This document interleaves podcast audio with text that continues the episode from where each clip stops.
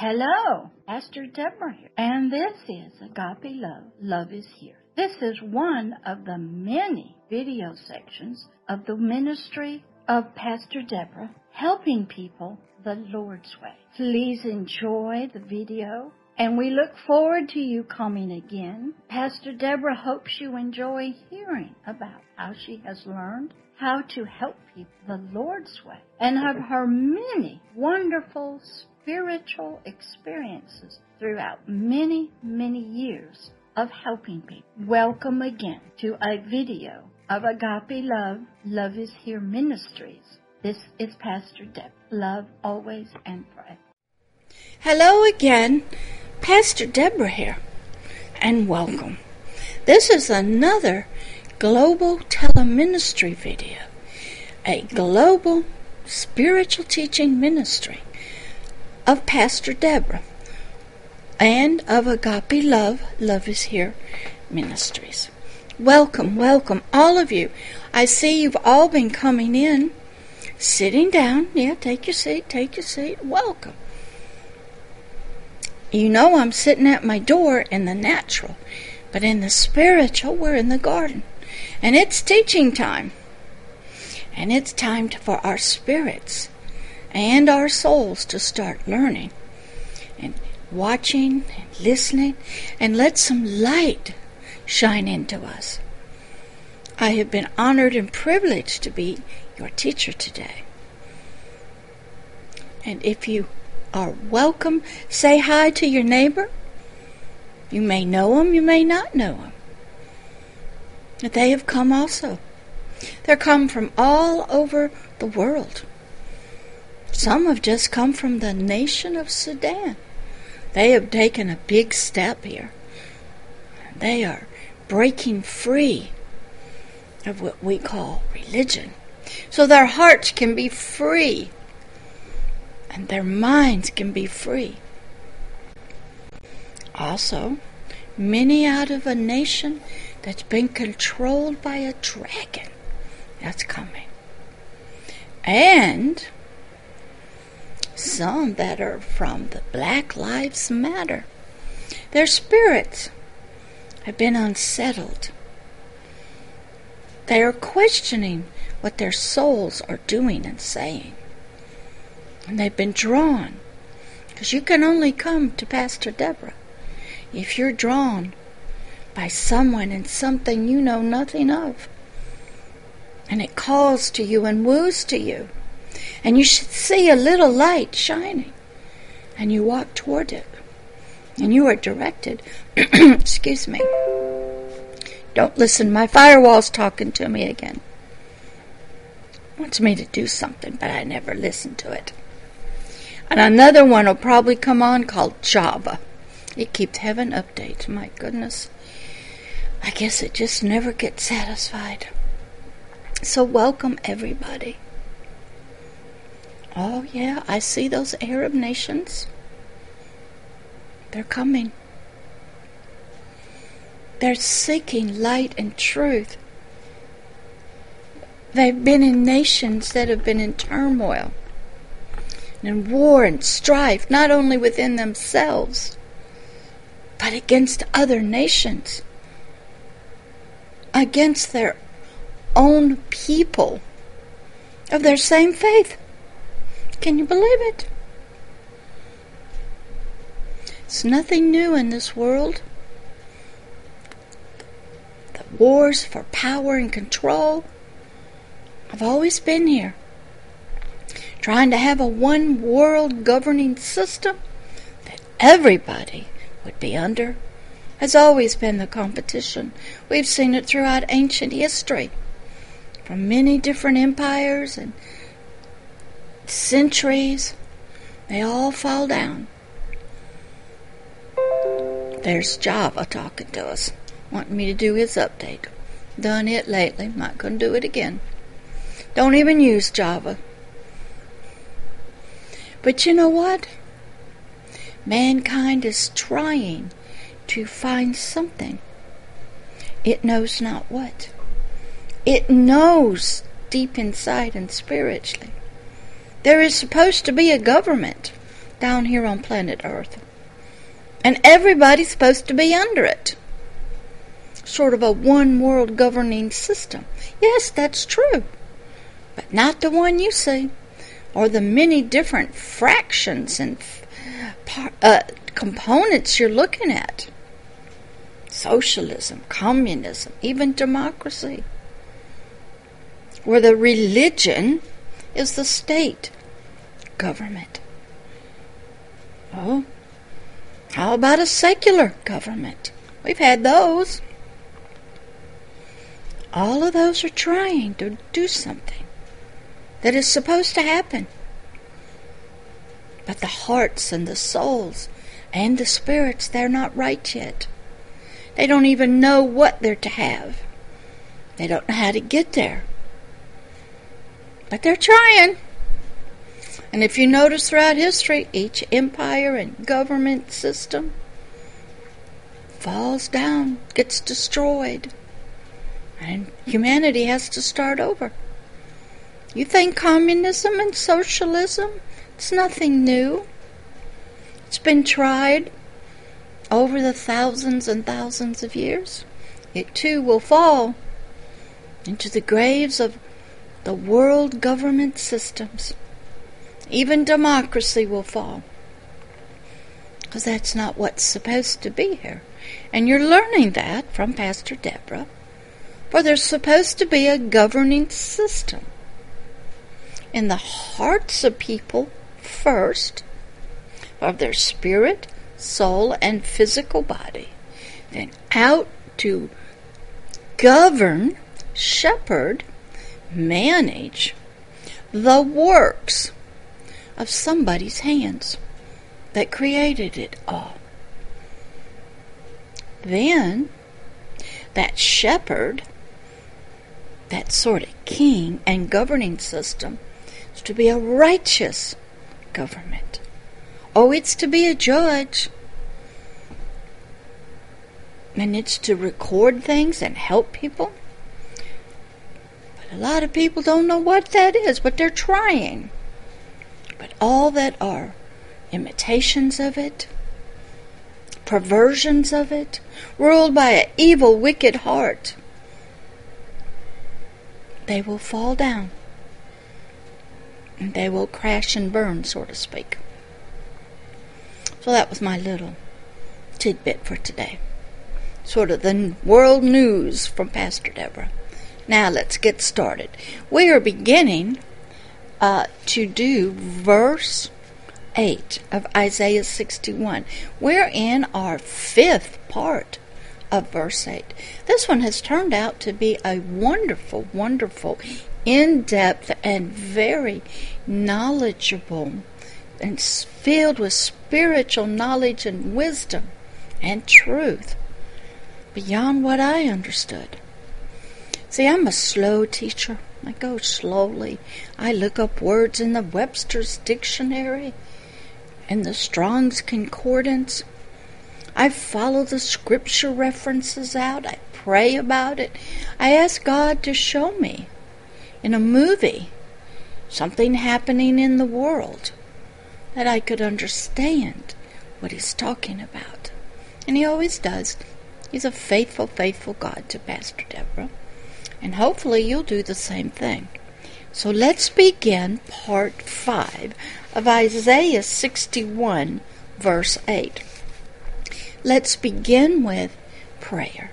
Father, all those that are gathered here today in the garden, in the Spirit, whether they are here in their dreams or while they're awake, or they watch this when it's uploaded. Father, speak to their spirits. Let your light shine in. For you tell us that only your light and truth can set their spirits free of all the carnality and the flesh, the control of the soul that's been molded and shaped and conformed to this world by the God of this world. So, Father, help them help their spirits. Do the work that you came to do when you sent your word, your spirit of life, And you told us he was coming in Isaiah 61. Fulfill your words because you only watch over your words and only fulfill your words. Amen. To begin part 5, let's start with a scripture that always helps us. Proverbs 25 2. It is the glory of God, this one I'm talking to you about, that we just prayed to, that has this garden that you're in, that allows me to come to you in your dreams. To spiritually conceal, hide a thing. But it's the honor of a king, that's you and me, is to search out a matter. Remember, our spirits are non gender, they're not a male or a female. They have no skin color. Now, they have a body, it's beautiful, but that's not made up of earthly dirt. It, it has eyes and mouths and ears. Beautiful body. But if that has been hidden away in the flesh, it's covered with mud and muck and yuck. So, pop out of your cocoon. Pop out. Father, do the circumcision of Hebrews 4.12 that you separate the spirit from the soul so we can begin to learn. Hello, welcome, welcome, little one. Whew. Take a, take a breath of fresh air. Breathe, breathe. There you go. There you go. Where are you? You're in the spiritual Garden of Eden. Are you dead? No, you're not dead. You're just alive and out of the darkness and the muck. You've been sunk down in quicksand. Feet have been held by something and pulled you down. Now the light's on. You're free. You're here. Where where is here? It's called the Garden of Eden.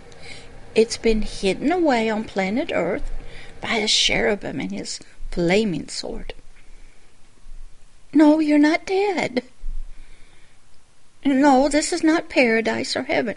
This is the garden, the very present, excuse me, very pleasure and delight and presence of a loving Father here on planet Earth, yeah. It's where we got started. And this was to grow and and expand all over the earth. But some bad things happened, so we have this little special place for right now. But one day, a new earth is going to get formed, sweetie. And the Garden of Eden will cover the entire planet. But that's a long time off. But right now, Welcome to the garden. Yes, those are animals. They'll sit with you. They're not going to hurt you. Yes, those flowers are talking to you. Yes, yes. What? Uh, you don't look like you don't? No, you don't. A spirit doesn't look like their physical body. No, you don't have any skin color. Mm-mm. No, you're not a boy or a girl. Are, any of your ancestors here? No. They've moved on to another place. No, they can't come back and visit you here. Because this is on planet Earth. They are somewhere else. Are they? Yes, they're okay. No, you don't need to talk to them. They're not your guiding light because they've learned a few things since they have passed on. And it's my job to help you learn what those new things are. So just be comfortable, sit with your your neighbors, they're your family. You don't know who they are? Well, you shouldn't. You just met them. What?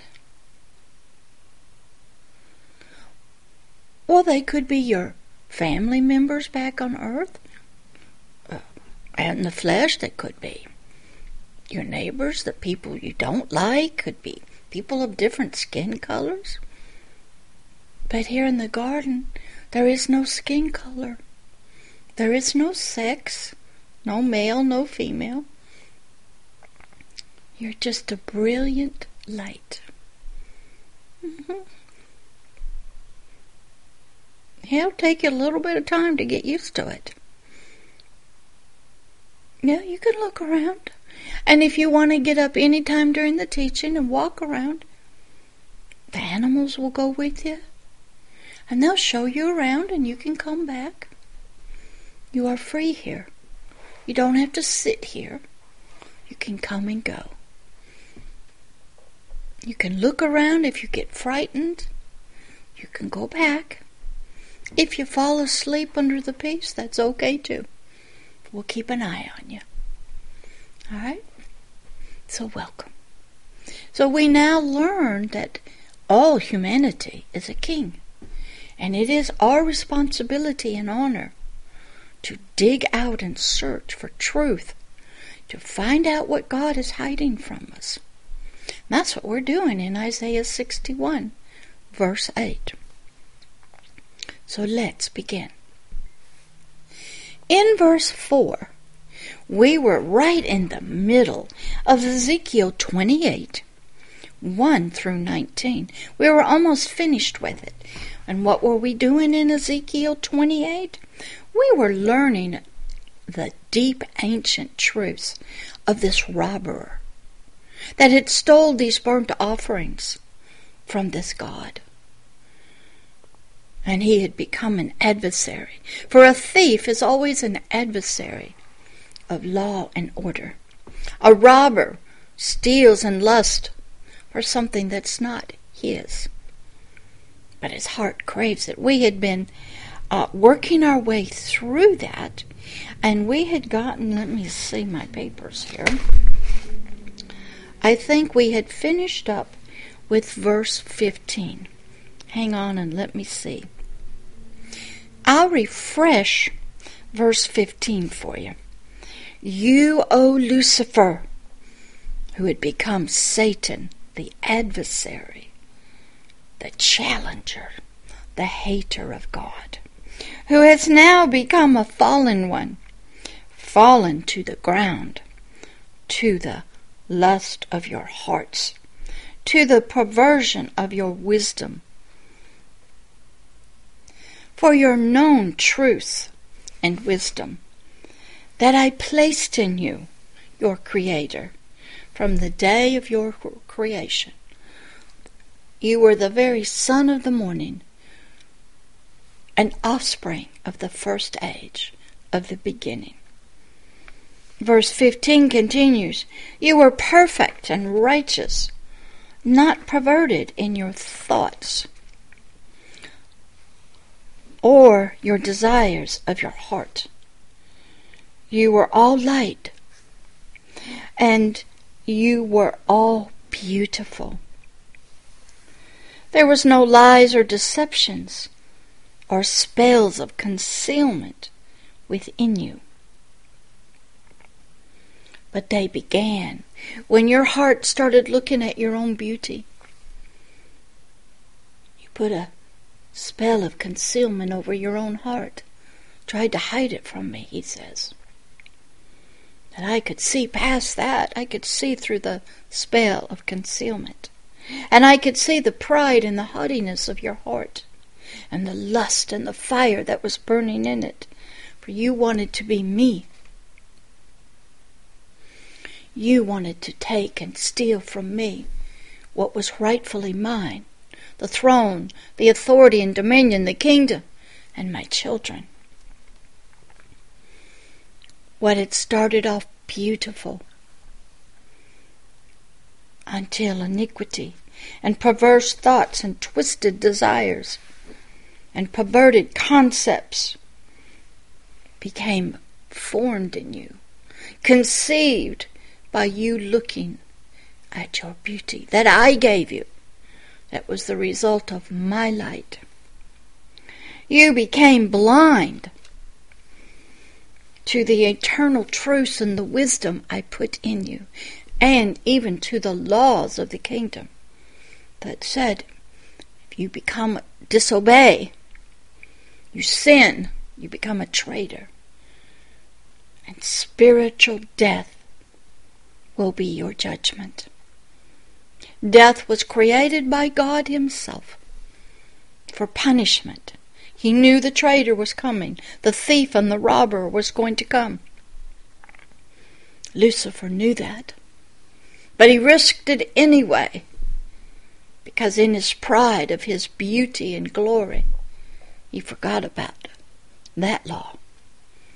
He thought maybe he could do a quick mutiny and take over. He thought his one third of the angels that served him would be enough. He didn't realize that God could hear every thought, see every formation of a concept and an idea. He could see the wickedness and the violence that was being formed in his heart. Lucifer knew the law of sin and death. Sin meant trespassing the law of the kingdom. Death, you cannot kill a spirit, but it can be separated, exiled from the life that it had, from its holiness and beauty and its truth and its love, and from the kingdom. So death worked, came alive, was there. Satan was judged. His thoughts and motives were judged.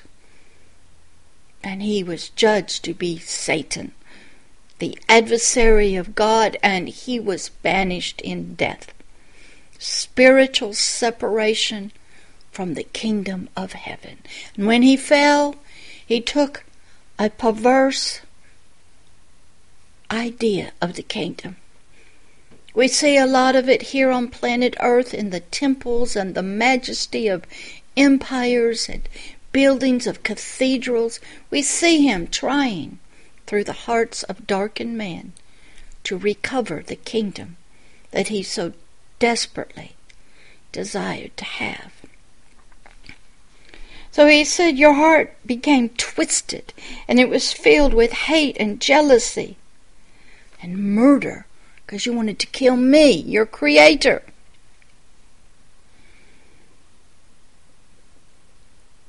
You became a creature of perverseness and hate, filled with violence towards me. And you would not serve bow down and worship my children that I was telling all were coming. You would not do it. You thought they were inferior to you because I was going to put them in a suit of dirt. They were babies to you. They were not like you. And you are not going to bow your knee to them. And you hated them because they were want, took your place. They were going to have everything your heart was lusting after. But I found in you, I looked through that spell of bewitchment and concealment that you were trying to hide from me. I saw what was conceived and formed in you. So I cast you out. I sent you into exile and death separation. Oh, you'll never die, Satan. But you will eventually end up in this lake of fire, eternal burning, torture, and you'll be no more. And that is where we ended part three on the last videotape of verse 8. So now let's start with part, what is this? Excuse me? Oh, goodness, it's one of those days. Part 5. I've already been editing a video, not a video, an audio of my next audiobooks. Been doing lots of work, gonna try to get lots of recording done. Husband's out fishing, the cats are sleeping, the wind is calm, the sun is shining. So it's a busy morning. All right, part 5. Isaiah 61, verse 8. Father, help us. We're getting deep here. Help these little ones to hear your truth and to know and to believe. Now we're going to continue here with Ezekiel. he's telling us in Ezekiel 28, he's telling us all about this Lucifer guy who had become Satan. All right, let's listen. Verse 16. What was found and formed in you, Lucifer, that you had conceived and had matured and developed in multitudes and greatness, full and mature, was the perverseness of your ways, your created ways, your own thoughts, by the greatness of your merchandise. All the gifts I gave you, all the beauty I gave you, you have freely been given and which your heart was lifted up in perverseness. You've perverted them. You twisted them with your own lust, with your heart of coveting, wanting what I deserved. You became a robber and a thief, full of violence. You were going to take by violent means what belonged to me. This God was telling this Lucifer. He said, You have corrupted yourself. And these corruptions and lust and perversions have filled your heart and your mind, and you have created images in here. You have built pillars and palaces, and in your thoughts, you are God. You within yourself have created your own high places, your own throne. Because my laws and word says if you think it, oh Lucifer, so you are. So you had become king and God of the kingdom within your own heart. You're sort of disassociated, buddy. You created your own king and here you created your own temples, your own kingdom. It was done. You sat on your throne in here, and I saw it. And I watched you build it. Because when you think it, it starts getting built. The stones, the pillars, the foundations. I watched you build your own temples, your throne, your kingdom, inside of your heart that was full of perversion and lust. And you have sinned. You have rebelled against your, the known laws that I gave you of the kingdom of heaven and of righteousness and truth. You sinned. You broke the law. That's what sinning is. You break the law and you became a robber and a thief in here. And you were selling this new idea and concept, merchandising it to one third of the angels that were under you. You were trying to profit by your own thoughts that you had created. You became a traitor to me, to your Creator. You became a traitor to my children. And all the two thirds of the angels, they did not think like you. And you trespassed. You crossed every boundary, every law, every righteousness and agape love. You violated me, your Father, your Creator. You perverted love and truth inside of your heart and your mind and your spirit. And what was beautiful became darkened, wicked, twisted, and perverse. I saw it. Therefore, because of this act of betrayal, of treason, I will cast you out, throw you away, exile you into death, banish you as profane, defiled as a traitor, an adversary, out of the mountain, the high place. Oh, that is what spiritual death is. So when we'll learn in other verses when you are told if you sin, you shall die. This is what the die means. Banishment from the kingdom. Banishment from purity and righteousness. Kicked out of the house, so to speak. Out of the family. Out of all that was beautiful and righteous. And you take your wicked, evil, perverse heart with you. You leave this high place with its beauty and its future that's good, and you are cast down. And that's what happened to him. He was thrown out of the kingdom. You are thrown out from the kingdom's authority and dominion. My golden light will not shine through you, to you, or on you any more. You will not be my pleasure and delight of me any more, and I will destroy you for all eternity by strange powers you not you know not of. You don't know yet. I didn't tell you the power of one of my sources. I didn't tell you the power of agape love, the mother of all creation. That other part of me. I've kept that hidden, protected, for I stepped up as the king and protected.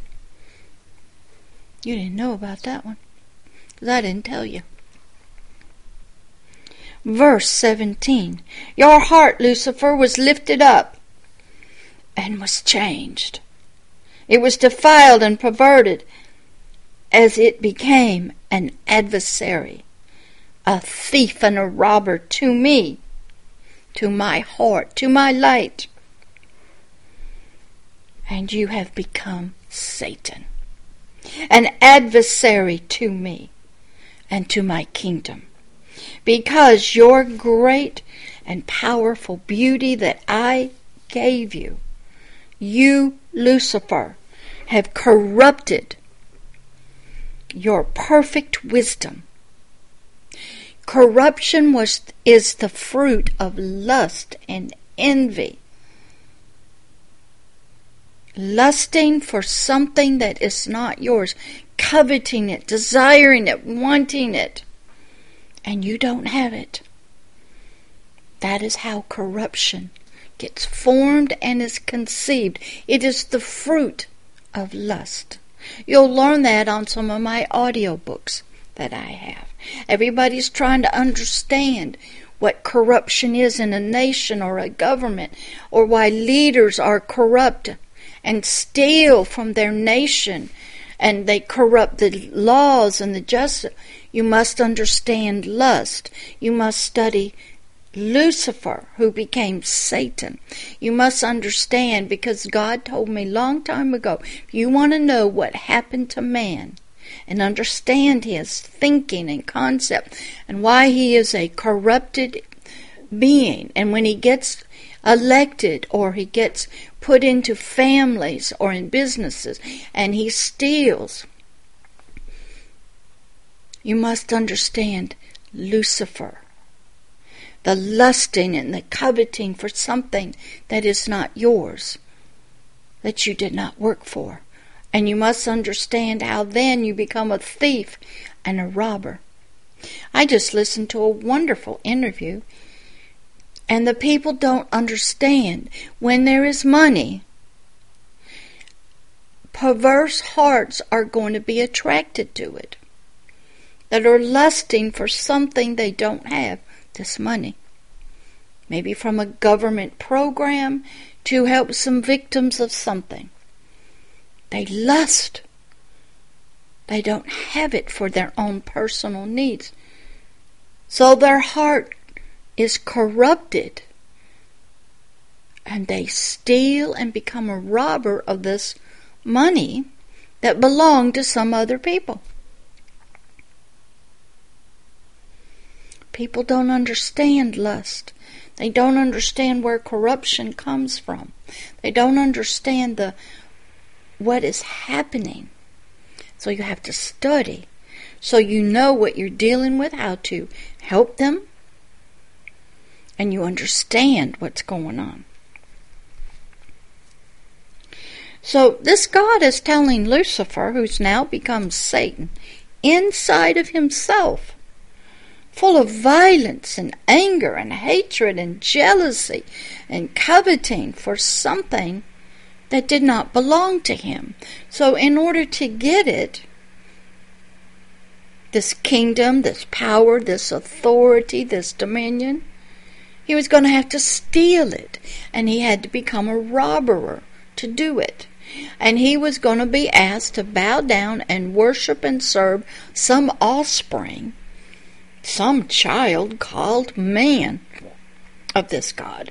And he just wasn't going to do it. He believed he was to be this God, this king of this kingdom. Because he had gotten blind by his beauty.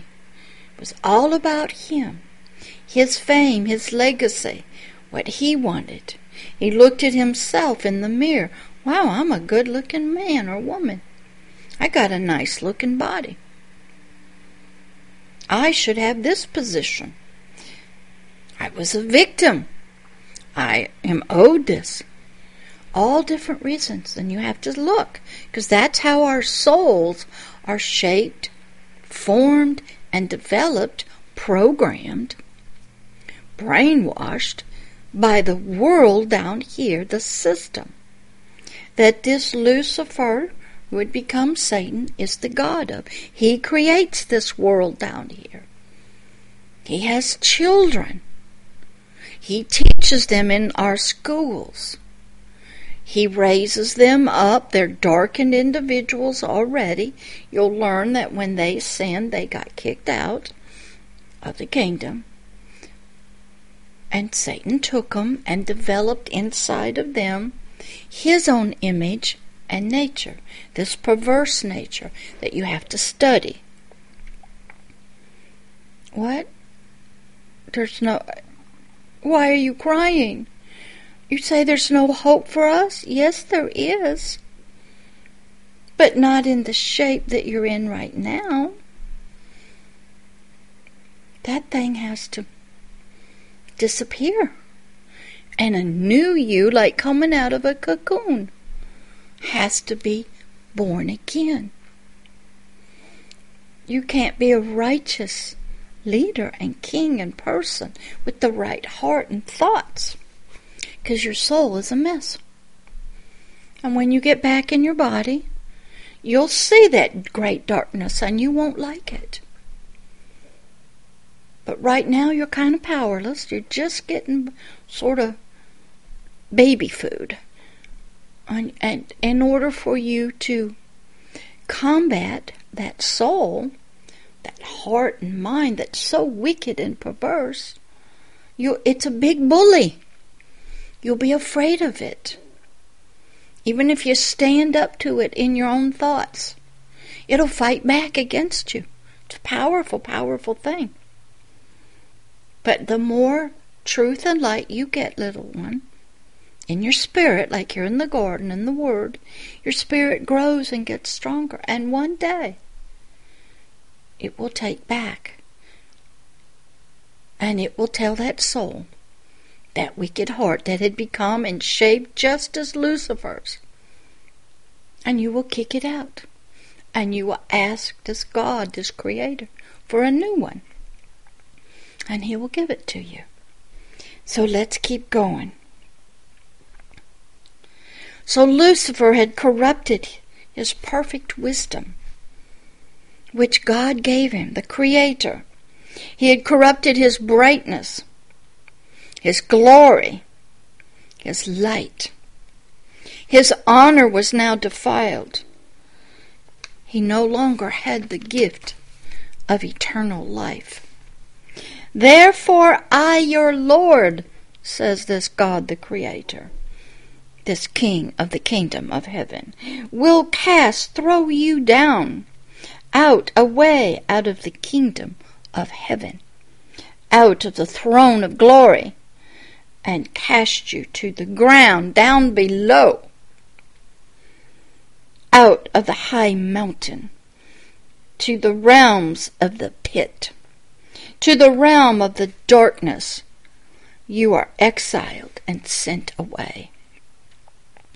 I, your Lord, your King, your Creator, will lay and place you, show you, and I will reveal you, and I will uncover you before humanity, the kings, my spiritual children on earth those that are looking to find you, learn about you, I will reveal you to them, so that they may behold you and see you and know you and have you revealed to them.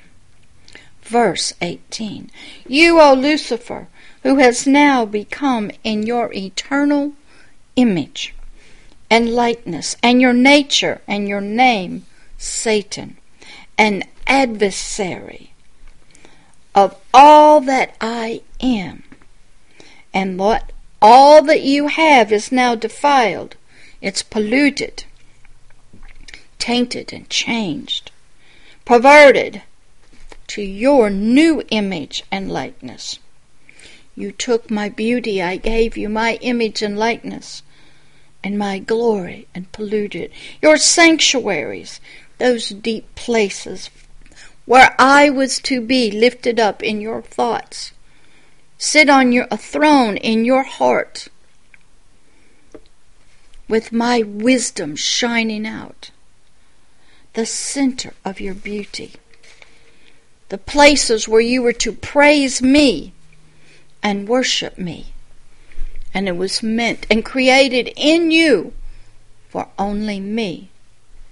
Your Lord, your owner and master and king and creator, but by the multitudes, the many and the fullness, the greatness of your iniquities, your sin, your perverseness, your thoughts of perverseness and thieving and robbery and envy and coveting and lusting that created your desires of lust and pride that created you with five I wills. Now listen to Satan's five I wills from Isaiah 14 43. Uh, Isaiah 14 9 through 20. Continue to listen to why the Lord hates robbery for his burnt offerings. Burnt offerings were the sacrifices the of praise and thanksgiving that were to be freely offered. Even Satan was told by Christ Jesus when they were in the wilderness together, tempting, testing. The very last one Lord Jesus Christ says to Satan, I will not bow down to you. You must bow down and worship your Lord. But Satan would not do that. So in Satan's heart, in Lucifer, there was a place, a deep sanctuary that had been built for just God to worship Him and praise Him, to offer your free will thanks and offerings. And it was given to Him at creation. Angels had it, all of creation, trees, rocks, everything has it. And the person or the rocks or the trees, their free will, had to be able to worship God and give him thanks and praise songs, thankfulness, and worship for being created and being their creator. And this free will of the hearts, it was stolen. This thief and this robber kidnapped it. He kidnapped through lust and entrapped the free will of Lucifer. It entrapped the free will of one third of his angels that were with him. Lust was a thief, and it kidnapped the free will and perverted it, robbed it. So this Satan now turned around and said, That is what I will do to all of humanity. I will capture their free will, their place where they're to freely offer their sacrifices, their prayers of burnt offerings of thanksgiving unto the Lord. So they could not be given. I would steal from this God his praise and worship. I wasn't going to do it, and I wasn't going to let anybody do it. And in order to do that, I had to steal, kidnap, encase in chains and bondage the free will of all of nature and humanity. And God hated this act, this injustice against his free will that he had freely given to all things was against his creation and it was against himself. God hated this robbery, this thief of what was to be given freely, burnt offerings, by his creation, and he hated the robbers who stole it. What God desired was stolen, taken into captivity, enslaved and darkened with lies and deceptions, perverted into just works of dead flesh. Spiritual beings who were going to be and who are now separated. All you little ones who have been separated from God. You couldn't hear this stuff. Your soul would not allow you to hear this. Your free will was stolen from you robbed. And all that you do through your soul, believing that you are in spiritual connection to a God, is just dead works of the flesh. It is only your spirit that this God seeks to have to worship him. But he wants you to worship him freely because of love, not out of fear or obedience or submission, but out of love for a father. And in truth. All that was stolen from humanity and creation itself by this Satan you what was praise and songs of love and thanksgiving became screams for help, begging for relief or death, cries of abuse for the torture and the words of hate towards him. That's what this the burnt offerings became. And they weren't done freely. In Satanism, that I have worked with for a long time, people are threatened with death or imprisonment for themselves, their loved ones, their family, if they do not do something. That is not the free will. That is not love. His heart was angry Satan's and hated. God hated what had become of this beautiful creature, this Lucifer that he had created. He had become a thief and a robber.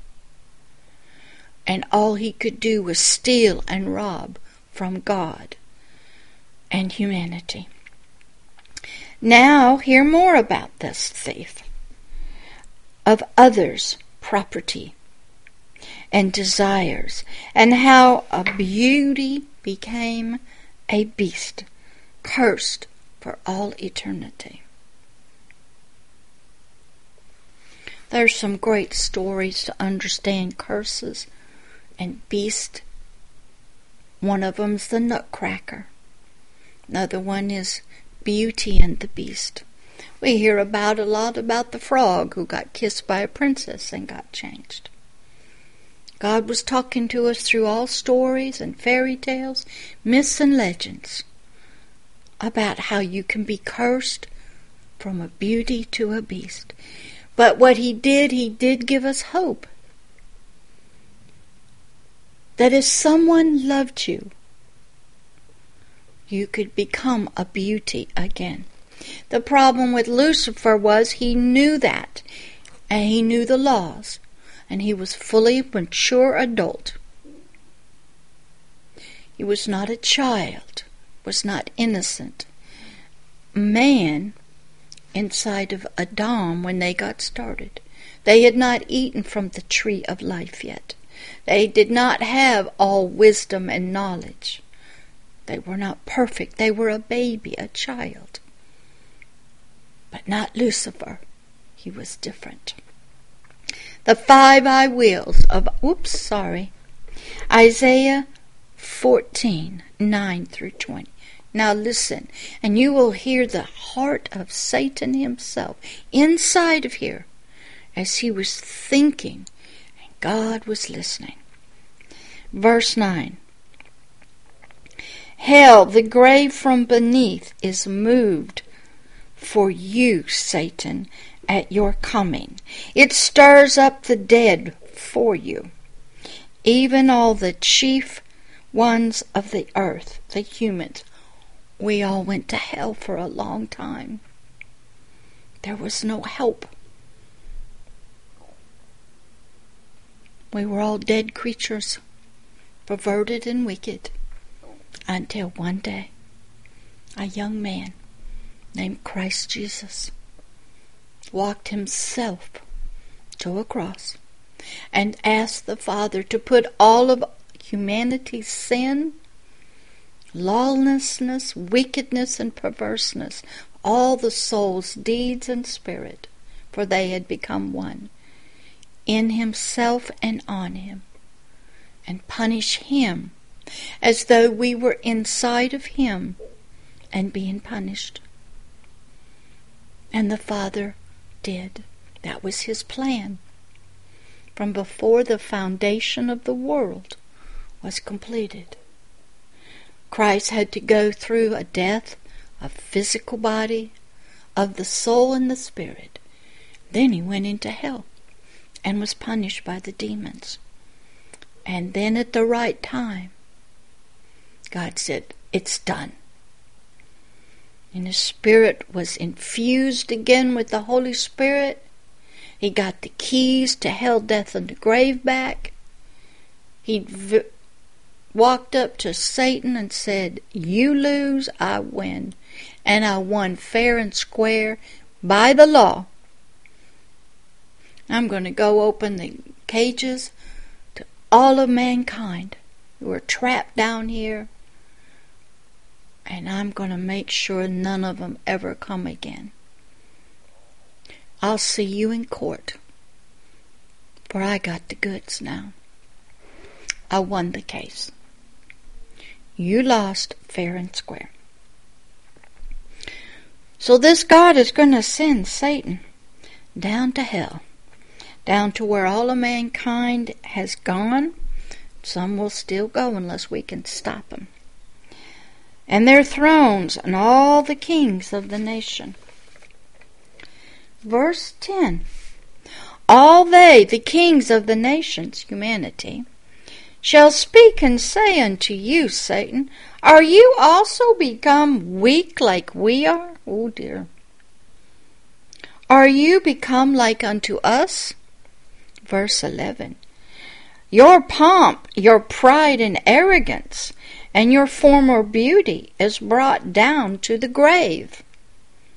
Just like humanity all those people that think their legacies, their presidencies, all their money, all that they did, they've changed nations, had revolutions, started this, the great kings, the pharaohs, it's all gone.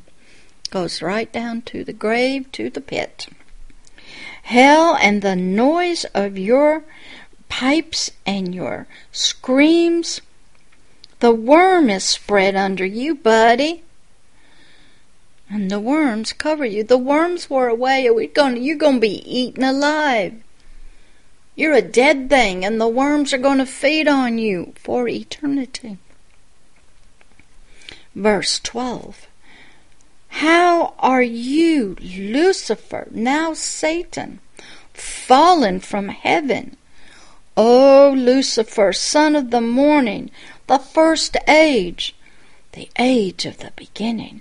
How are you cut down to the ground, which did weaken the nations and the people?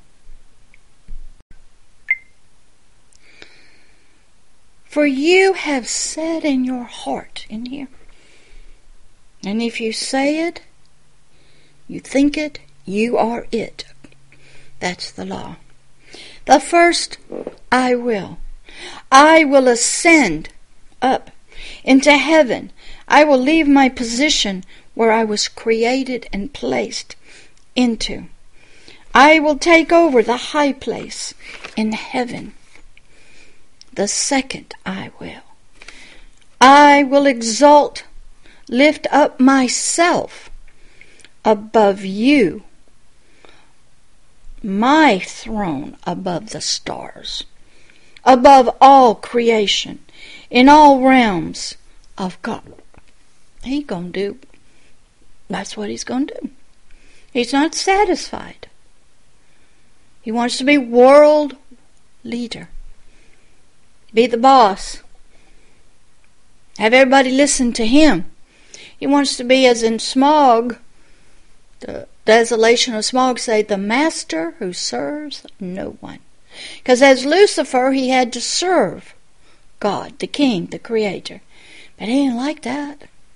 His brightness, his beauty blinded him. He wanted to be the master who served no one. Go watch the Lord of the Rings movies.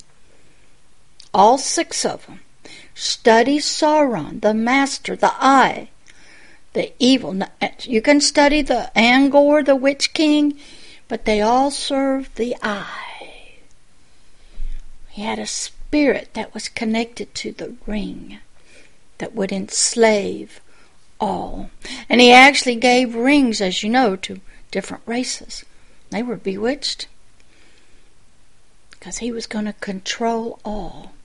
He was going to be the master who serves no one.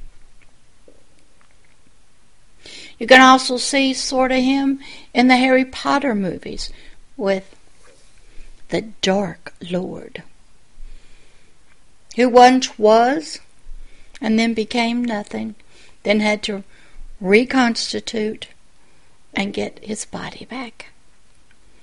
There's so much out there about this if you're looking. Don't just watch movies, to be entertained. Ask to be taught what is hidden spiritually in them. The third I will. I will sit. I will no longer have to bow to anyone's presence.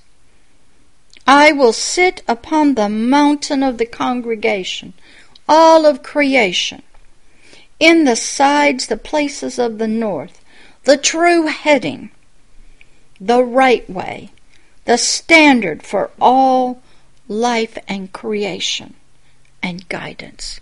I will sit in the place of all wisdom, I will not have to bow to anything or anyone. I will be the master that serves no one. Now let's go to Psalms 48, 1 through 6. Verse 1 Great is the Lord, and greatly to be praised in the city of God, in the mountain of his holiness. Verse 2 Beautiful for situation, the joy of the whole earth is the mountain of Zion. That's the mountain of the Lord. On the sides of the north, the city of the great king. This is where Lucifer, who became Satan in his heart, wanted to sit in the mountain of Zion, the city of the great king.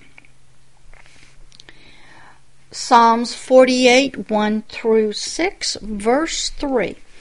God is known in her palaces for a refuge. Hmm. Let's look at all the temples that Satan had built. The Parthenon. You go in and there's Zeus, and it was a place of refuge. A lot of your Catholic churches now, if you get in there, you are in another state the Vatican is a state. You're in a place of refuge. The palaces. Verse 4 For lo, the kings were all assembled in these palaces, in this mountain, this high place, of Zion. And they all passed by and walked together in it and through it. Verse 5 They saw it, and so they marveled. They were troubled and hastened away. Oh, these places we see them now, the remnants, the great buildings and monuments, places of power and government. Whew, the great palaces, the high mountains of government, authority. We see them here now. Most of the time they come crashing down. Sometimes the earth does it for us through earthquakes, fire. Sometimes it's just people rising up. Say, that's not right. Verse 6 Fear took hold on these people who were passing by, and pain as a woman in travail, as during the chop, people became very afraid of these places, afraid to go in, afraid of their power and authority. And these is what you, O Lucifer, desired in your heart for yourself. This was not yours to have, but mine. Thus says Lord. You can just go watch the movie. I just watched it again, King Arthur, with the young man who played in the Sons of Anarchy. Can't remember his name. And it talks about how a brother became jealous of the rightful king, the house of the Pendragons, who owned the sword Excalibur, and how his jealousy turned him to kill his wife, his loved ones, kill his daughter to get power and authority, which became evil, and you'll see it when this young King Arthur has to fight him. And he realizes the evilness of this young brother who was jealous of his older brother, turned him into a demon with power and hate and revenge. But you could not fight him with earthly means. You had to have supernatural stuff. And you had to see in the Spirit. And you had to have the power of righteousness, which is shown in the blue light of Excalibur and in the eyes. And you had to be a fighter. And you learn about fear.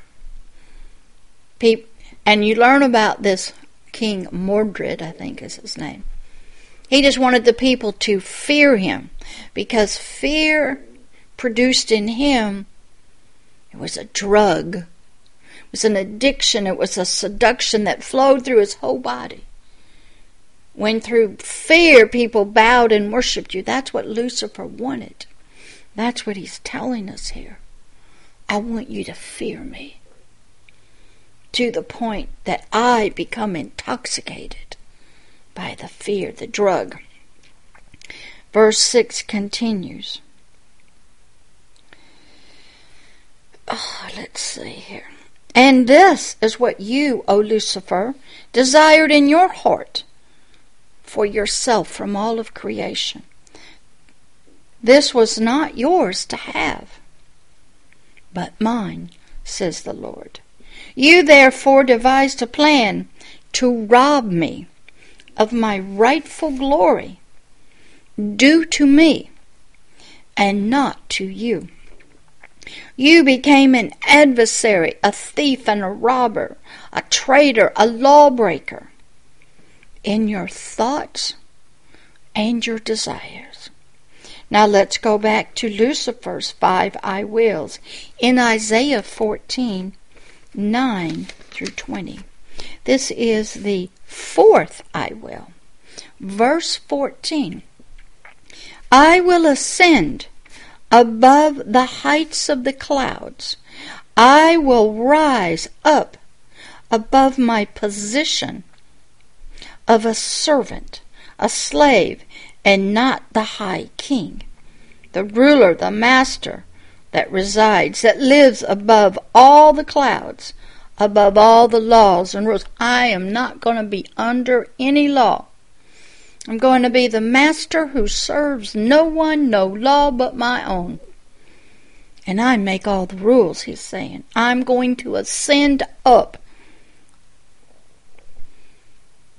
You can't touch me.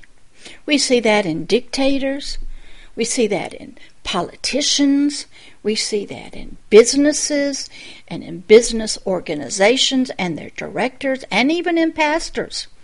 We see that in the churches and religions and faith. Don't touch my anointing. Don't touch me.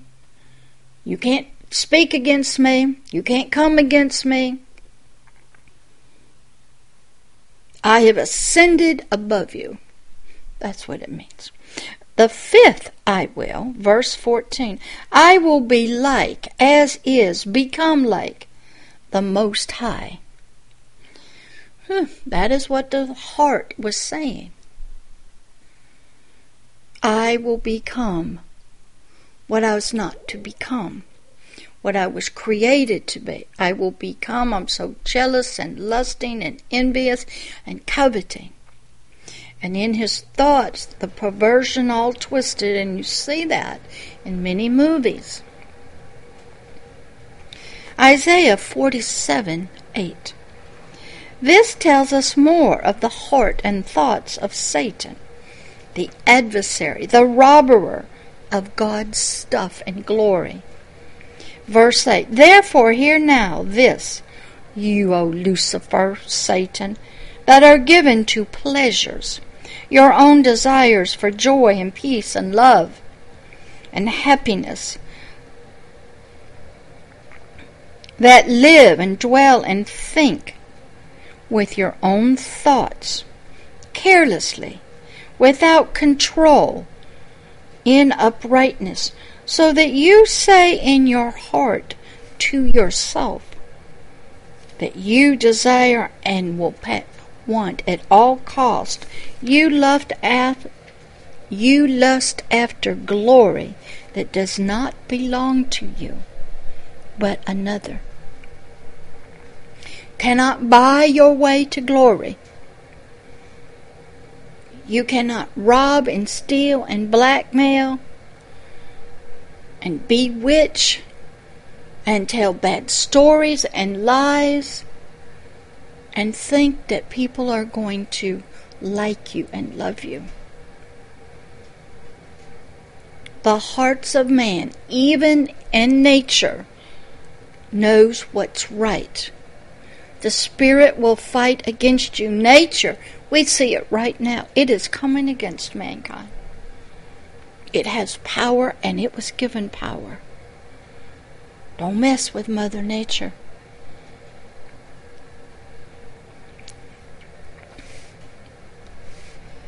So let's go. The first I will. I am, and there is none. This is uh, continuing in verse 47 8. And this is what Satan says I am, and there is none beside me. Ain't going to be any. That sounds like some gods that we know. Zeus was one of those. There's a few gods and things that are hanging out right now on planet Earth that said, There's nobody but me. There are none others. I have no children. There are none besides me. Hmm. There are no other gods. I have no children. There are some gods that say, I have no children. Only servants and slaves. All must obey me if they want honor and blessings and riches in the afterlife, control, my approval. There are some gods here on earth right now that say that. And there are some religions and faiths that teach that. I don't know if you're in one, but that's for your soul. That's not your spirit. That's why you're here. Your spirit is saying that's not right. Because you're a spiritual orphan. You have a father. He wants you back. Not in this condition. Got to give you a bath and clean you up. Put some new clothes on you. Put the ring back. Put you back on your throne. But there are some gods down here that people worship. They worship prophets. They worship. We got them right here in America. The FDLS. A lot of the Mormons. Scientology. They all worship prophets, people that started them. Jim Jones was one of those. Sometimes they worship a government system that becomes the God. Two, I shall not sit, in this verse, as a widow. I will not lose anything I love. Death will not steal from me. No robber's going to come in and take my stuff like I took it. I will have all I desire and love. 3. Neither shall I know the loss of children, for I have none. I only have servants, for I am and there are no others. No one, no family, that could try and take what is mine. I will have no successor, for I will have will have no children to inherit what I have, for I live forever. This is my kingdom. Can you hear Satan saying this? I don't have any kids, and if I do, I'll kill them. They're only to obey me and what I want. And I'll just re- keep reproducing them. Go watch the movie The Matrix with Neo. How humans became grown in fields for the purposes of the machines.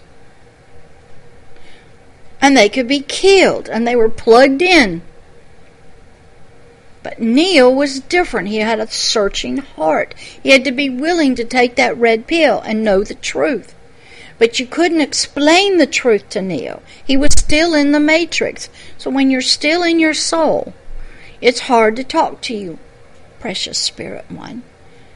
Because the soul is the matrix and the spirit's plugged into it. And when you take the red pill and you believe, not in Pastor Deborah, but what she's teaching, I'm like Morpheus to you, coming to you in your dreams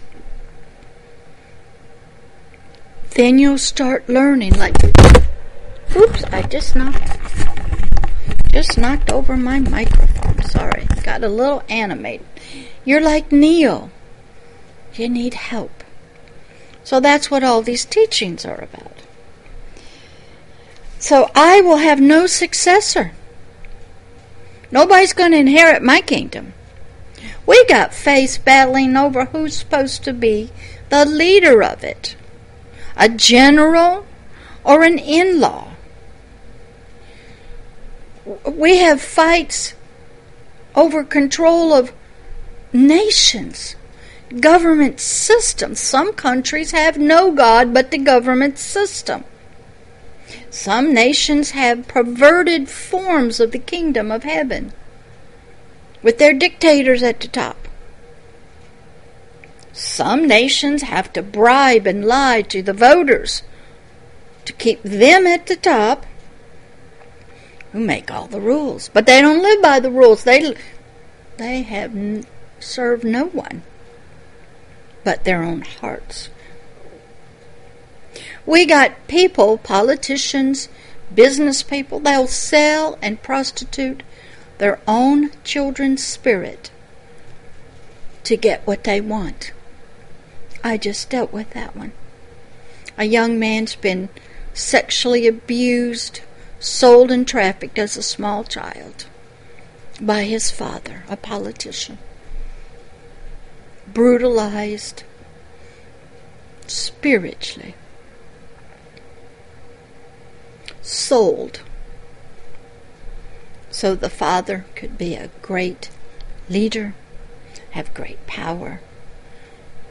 And he would have, he has this heart. He grew up in America. We have it in all nations. I know of other people sell their grandchildren to get power, sell them to Satan. My story is, I don't know if you've heard it or not. Four generations back in Northern Ireland,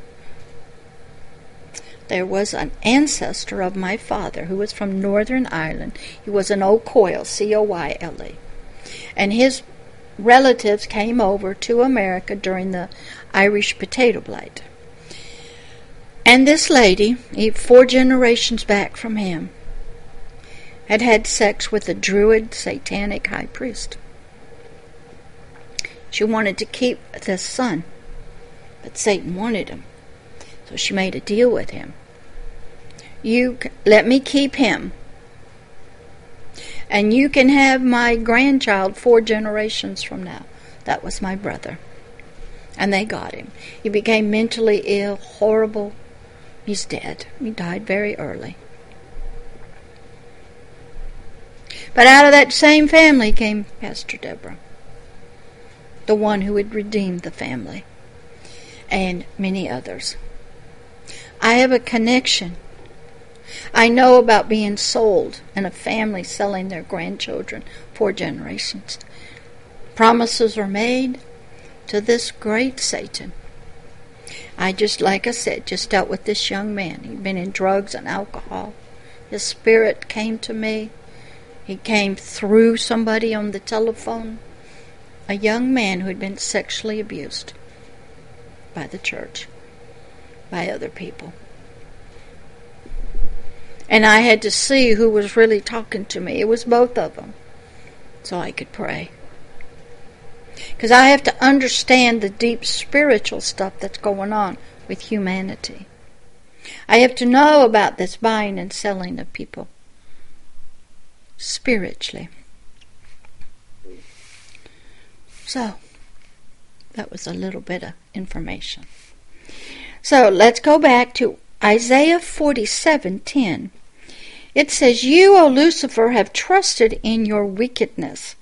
You have said, nobody sees me. Nobody knows what I'm doing. And if they do, they are my servants. They cover my butt. They cover me up. They protect me. They'll fall on the sword for me because I'm the great one. I'm the high priest. I sold everything I had. I sold out completely to the devil long time ago. Your wisdom and your knowledge, it has perverted you. In your depths of your heart and your sanctuaries, and you have said, I am and there's none else besides me. Please keep listening to the glory that does not belong to you, but to another. This is out of Psalms 52 7. Sorry, I keep flipping my pages here. Lo, this is the heart of a spiritual being, man that makes not God his strength, but instead trust in the abundance, the multitude of his riches, his gifts, his wisdom, his knowledge, his glory, and strengthened himself in his wickedness. These describe the conception and the new image and likeness of Lucifer, who became Satan, the adversary of God, and we get to see deep into his perverse transformation of his heart into a thief and a robber of the glory of the free will of God with humanity and creation. So God could not receive his burnt offerings, and therefore he could not offer his mercy and blessings and kindness and forgiveness. He was robbed of that. And he couldn't get his praise and worship. And he couldn't get the love that he so desired. As his as the Lord of creation and the creator, the king and the father, the source of all life. Now let's go back to Isaiah 14 9 through 20. Verse 15. This is the Lord talking to Lucifer, who is now becoming Satan, the adversary of God. Yet you, O Satan, shall be brought down to hell, the grave, to the sides of the pit. Ooh, that's a long way from the sides of the north and the great throne room that he wanted. Verse 16 they in hell and the pit of death that see you shall narrowly, just a little, look on you, but come to know the fullness of your robbery and theft from them. They will know what you did to them and to me. It will all be uncovered in hell.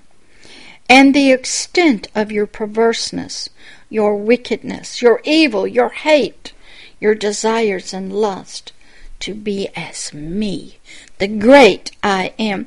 When people go to hell and the torture happens, they discover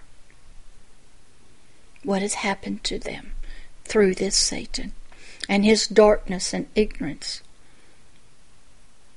And we can get him.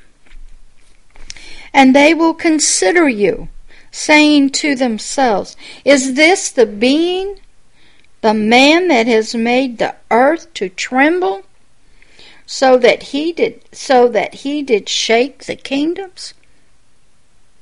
There's some people down there in hell, they were mean, nasty people. They did some bad things. other people going to look at them down there and say, Are you the one that did that? And they're going to see Satan and his demons and say the same thing. Verse 17 So that made the world and the governments, the ruling systems in the hearts of creation. Oops, sorry. the papers are falling here. In the realm of the spirit, on and around the earth that rules it.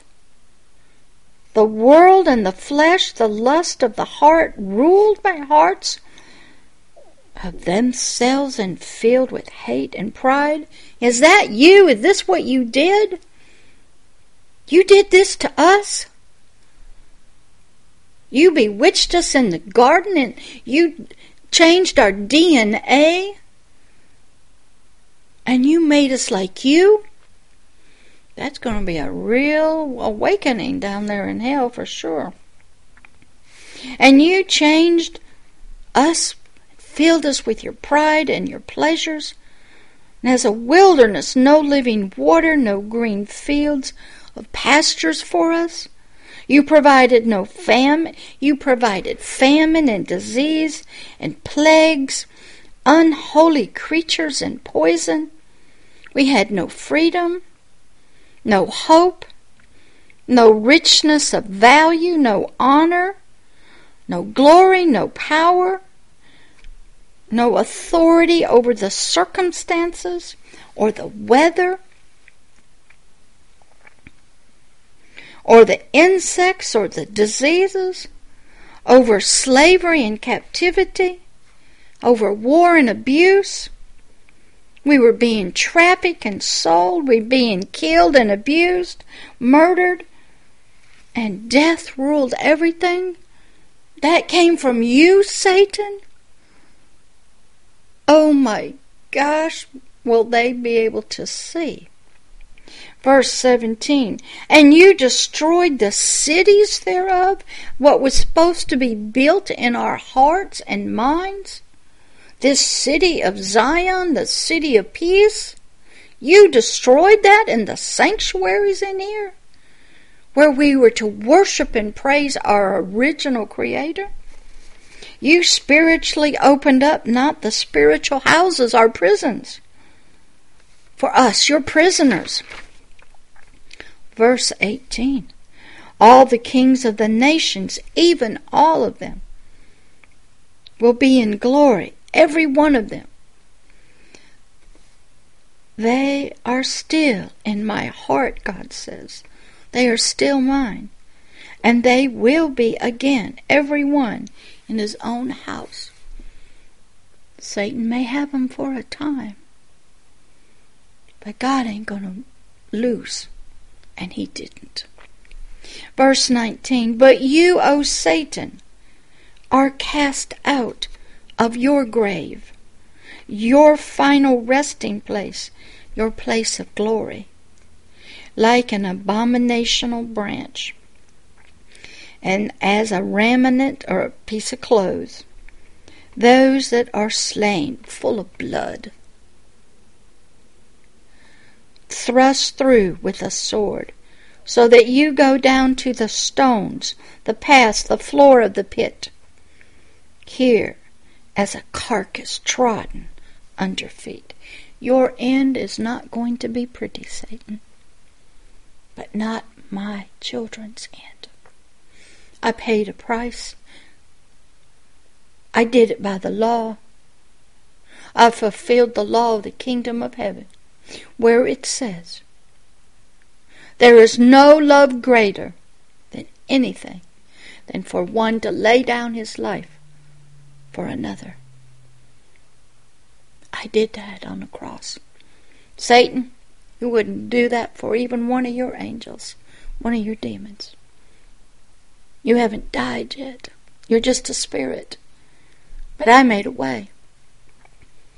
And you couldn't do that. Verse 20 You, O Satan, shall not be joined with them in burial. They ain't going to die, 'cause I conquered death myself. Because you have destroyed your land, your spiritual heart and mind, your your world that you were to create and rule. I'm going to destroy the planet and your governing system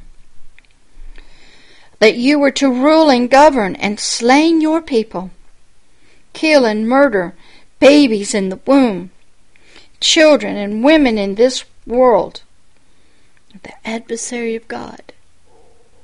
Your kingdom was one of death. It's all around. Everybody, once they start looking, they'll see it. You and your seed, your fruit of your wicked heart, and its adversarial ways and thoughts towards me, your God. And my kingdom of yours, and will and your ways and your evil doings, your servants, shall never be spiritually renowned, honored or glorified, lifted up in dignity and will have no claim in righteousness and glory of mine and my children's inheritance. Your place will be the lake of fire. I will throw you in it, and you will be tortured forever. No one will remember you. I will turn from you, and you will be locked there forever and forgotten. Judgment is coming. Verse 18 of Ezekiel 28 1 through 19. We're continuing in verse 18. Therefore, O Satan, because of your robbery of my glory and praise and worship, my burnt offerings, the free will of my creation, I will bring you to ashes upon the earth in the sight of all of them that behold you and see you like Pastor Deborah. Among the people that behold you, I'll reveal you to them. I'll do it through movies. The Lord of the Rings, King Arthur. The Matrix.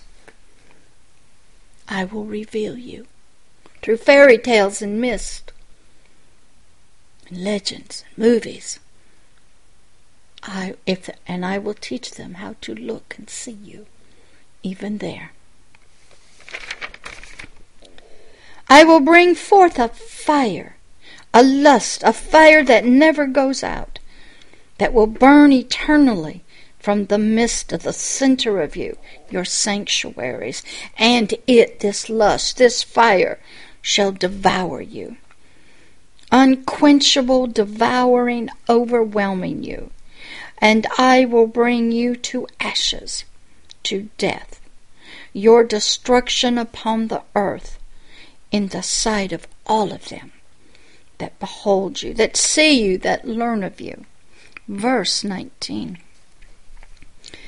All they that know you, O Satan, my adversary among the people, shall be astonished and shocked at you. I'm sending Pastor Deborah, Deborah, after your high priest, your multi generational Satanist, your Illuminati, your Brotherhood, your witches, those occult, the psychics, the world leaders, the government systems. She watches in the, the Bohemian Grove out in California. She sees who's sitting there worshiping your owl. I send her to the skull and bones ceremonies. She can hear in the meetings, the dreams, and the visions. I've given her all authority and all power, as many others, to come against you. They are my kings, and they come against you. Verse 19 All they that know you, O Satan, my adversary, among the people shall be astonished, shocked at you. You shall be a terror, temporarily for a short time, and then never shall you be any more. Ezekiel 26:21 I, the true and only one God, will make you a terror. And you shall be no more, though you be sought for, yet shall you never be found again. When you and all your demons are cast into the eternal lake of fire as your righteous judgment for your robbery and thefts of my glory my praise, my worship, my free will offerings, my burnt offerings, my children, of my name, of my rulership on earth and in the kingdom. Thus says the Lord God, who I wouldn't want to be that guy. Now,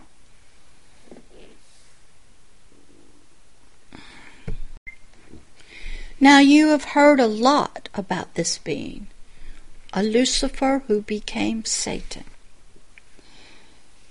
the adversary of God of Isaiah 61. Isaiah 61 tells us of these words. These words were sent into this earthly world. They were anointed with the Spirit of life inside of a young man. In his dirt body was the spirit called man. The dirt body was named Jesus.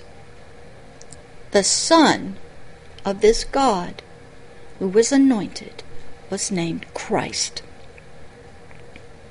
The anointed King.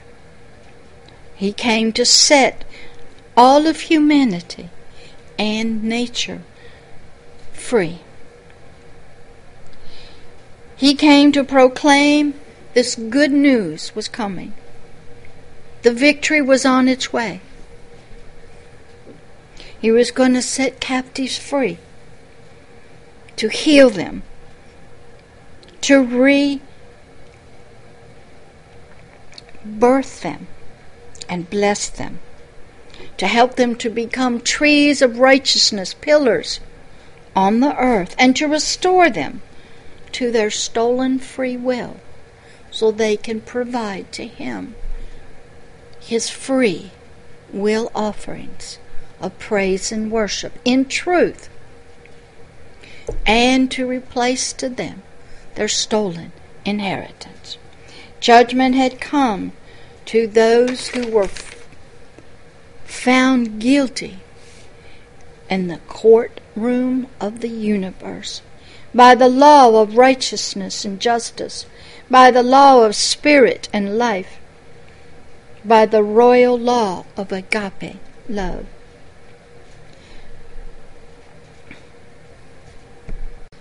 Spiritually, never believe that God, this heavenly Father, hated you, for you were born into this stolen, kidnapped condition. You were born with your DNA changed into another image and likeness. And he had to deal with that by law. He had to pay the righteous judgment penalty for you to get you back. You were stolen. You were kidnapped. You were human trafficked. You are a sex slave. You are a slave laborer to this Satan, whose heart's desire was to have nobody but him, and he would serve no one. Yes, you were an adversary of God in your condition that you were born with, in your soul and your spirit was trapped in it, and your spirit was conformed to it, believed in it. That you too were an adversary of God in that condition. That was your image and your likeness. For you, through all of your ancient ancestors, because of Adam, were created an adversary in your soul of God. Your image and likeness was of Satan himself. For he took up this mantle that you would be his children, and he would have his kingdom, and he would be the God of this world down here, because he couldn't have what he wanted up there. Adam, our ancient ancestor, and woman whose name became Eve only after the fall, which means the mother of all living. The only thing living was flesh, lust, and bone. And through that darkness we fell. And the Spirit became the tail and not the head. The soul became the head, ruled by the image and likeness of its father, Satan himself. The veil of flesh and bone covered the spirit. We believed its lies. We believed its concepts and ideas. We were filled with hate towards God and ourselves and our neighbors. That was our nature. It wasn't the nature that we had originally been created in, but that was our nature now and we needed help. We were ignorant of that. God had to come and visit us spiritually and do some spiritual work. That's what we're doing today. No, you were born into this. You were trafficked into it, stolen. You were a fruit of thievery and robbers. You were under taskmasters, demonic spirits, lies and deceptions. You were shaped and conformed by this world that Satan is the God of. And you, it's a mess, that's for sure. You were someone else's child spiritually. Your life was stolen by this thief. Your true identity as a king of the kingdom of heaven and as a child of this heavenly Father was robbed from you, taken, and hidden. Your free will was stolen and taken into captivity. And you became a thief and a robber yourself, and you stole other people's. You stole their free will by abuse and captivity and trafficking and fear of death. You stole other people's freedoms.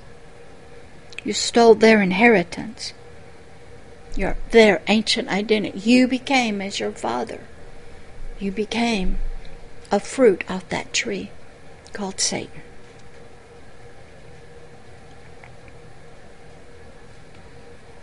You were stolen, taken from your original parents, right out of the garden, through words and deception and bewitchment, the first grooming, the first challenge the first attack.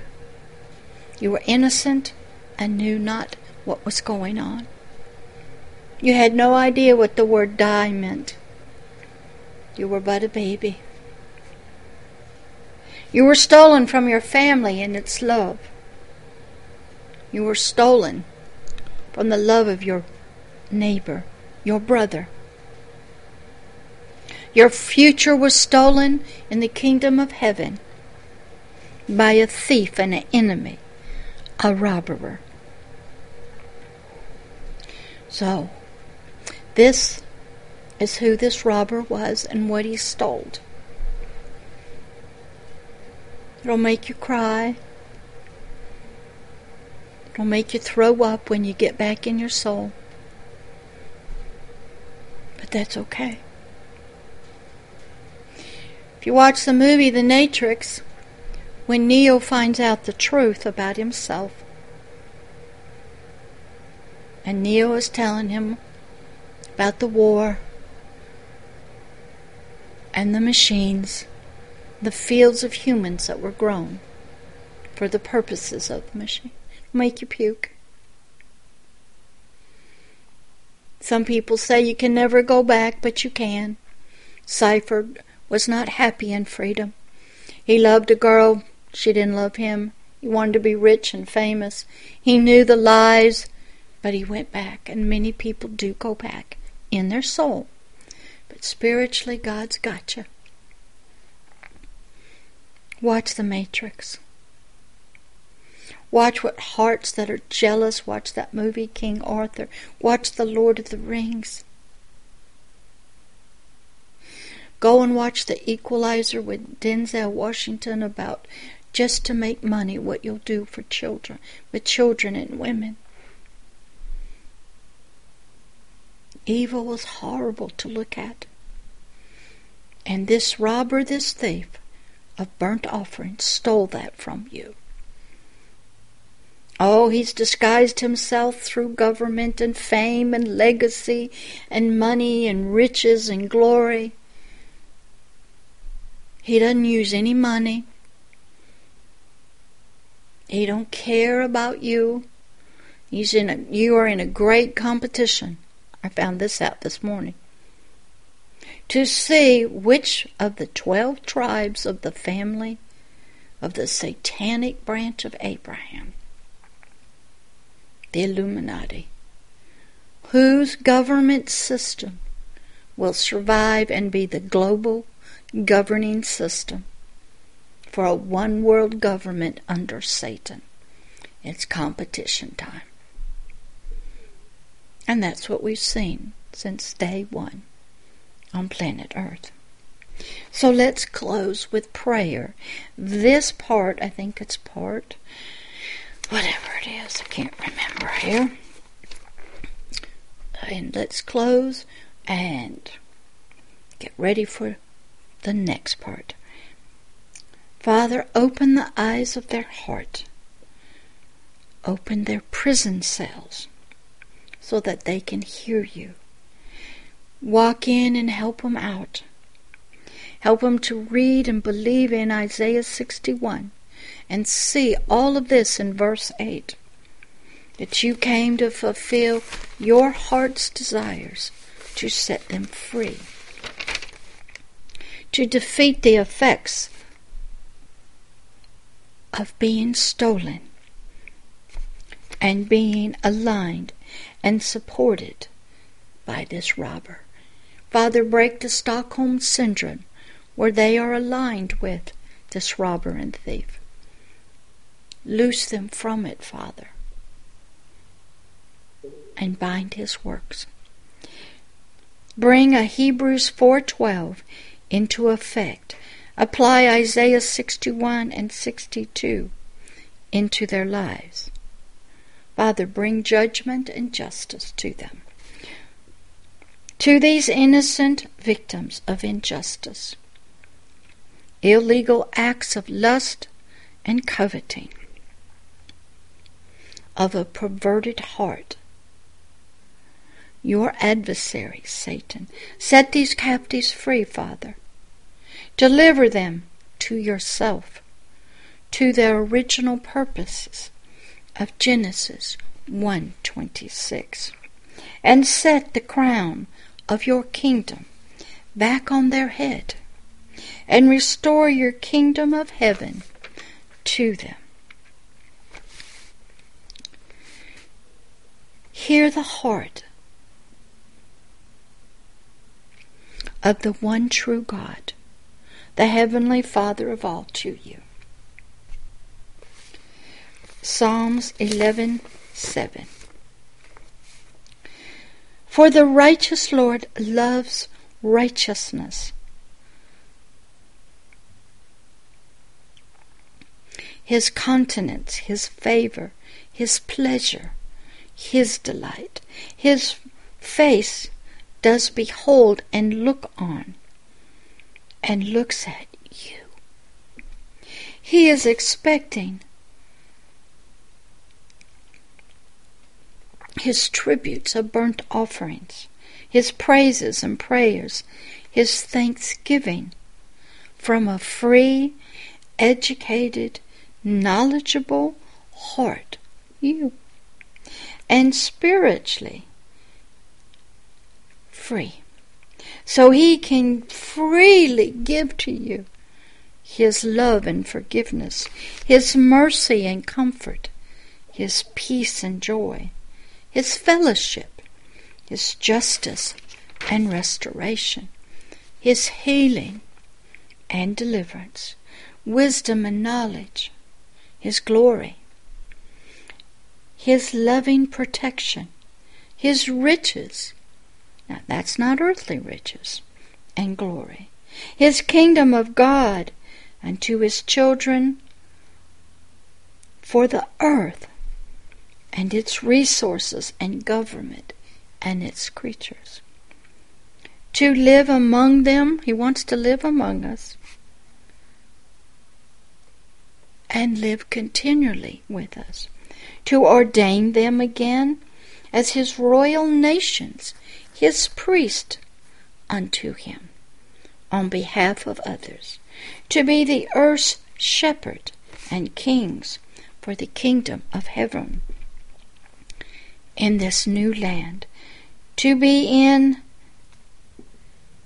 the family of the eternal Father, to be his child, where there is no more tears or pain or sorrow, but the opportunity to give to these these gifts that he desired to give you was stolen from you by that thief and robber, Satan. And he says in this verse, I hated this robbery for my burnt offerings. For your free will was stolen and you could not give to me. And it was imprisoned. So, because he tells us of my hatred of this thief, of this robbery, I brought my judgment against this injustice and applied the penalty of eternal death. Excuse me, I'm stretching here. For their knowingly breaking this law. For their free will choice and their heart's desires and their deeds of unrighteousness and theft. Thus says the Lord. He's going to do a work for you if you'll just believe. Father, bring in your indwelling Holy Spirit of love, joy, and peace. Let your kingdom come into the Spirit right here in the garden. Touch them. Let their gates be opened unto you. So, Father, take these words, let this sink in to the Spirit and help them to desire to be free, to have a free will, to once again praise and worship you with their free will in spirit and in truth. Amen. Thank you, everybody. This was a long one. For listening, for understanding, for coming. What? Everybody wants to be his child? Okay. Well, I pray that, okay. Father, you have drawn them to yourself here, whether they are in dreams or in the garden. They believe your words just as Neo believed Morpheus. They want to be your child again. They want freedom. Father, apply Isaiah 61 in their life. Put the victory of the cross, that all that are here or that listen become your child again, and that they learn you are a father and a mother, and they are your children, and you love them so much. You paid a great price for them, and they are worth it for they were the love of your heart before they were created. You never stopped loving them. You fought for them. Oh, you got angry at them. But you went away. You grew up and you came back. Inside of Christ Jesus, you presented yourself to us as you always desired you and us to be. You loved on us and told us the truth. And now you're still doing your work. So finish your work here. Set these captives free. The name of Christ Jesus, the Holy Spirit, and the Father of the kingdom of heaven. Amen. Enjoy your new family. Remember, you are also brothers with each other. We're all one family. There's only one kingdom. This is Pastor Deborah, and I'll see you again when we we got some more of verse 8 to work through yet. So we'll get there. That'll be the next one. Love always and forever. Bye. Bye bye. Love you.